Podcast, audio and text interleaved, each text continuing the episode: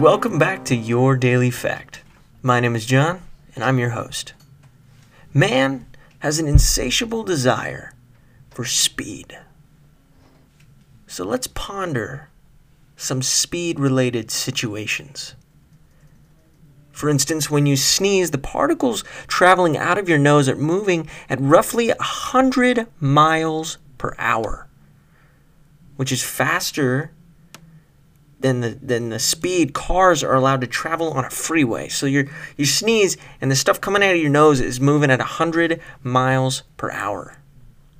When a mosquito bites you, blood flows into its pharynx at an astonishing 406 miles per hour, which means that if it wasn't for some uniquely devi- designed structures and valves that help maintain this pressure, they would explode upon insertion of their mouth parts.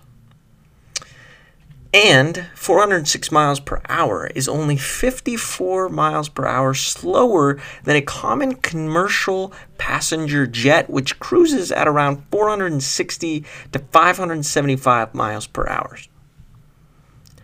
That's kind of insane humans have achieved 20 foot, 28, 20 foot, 28 miles per hour on foot, 763.035 miles per hour in a car, and 4,520 miles per hour in an aircraft.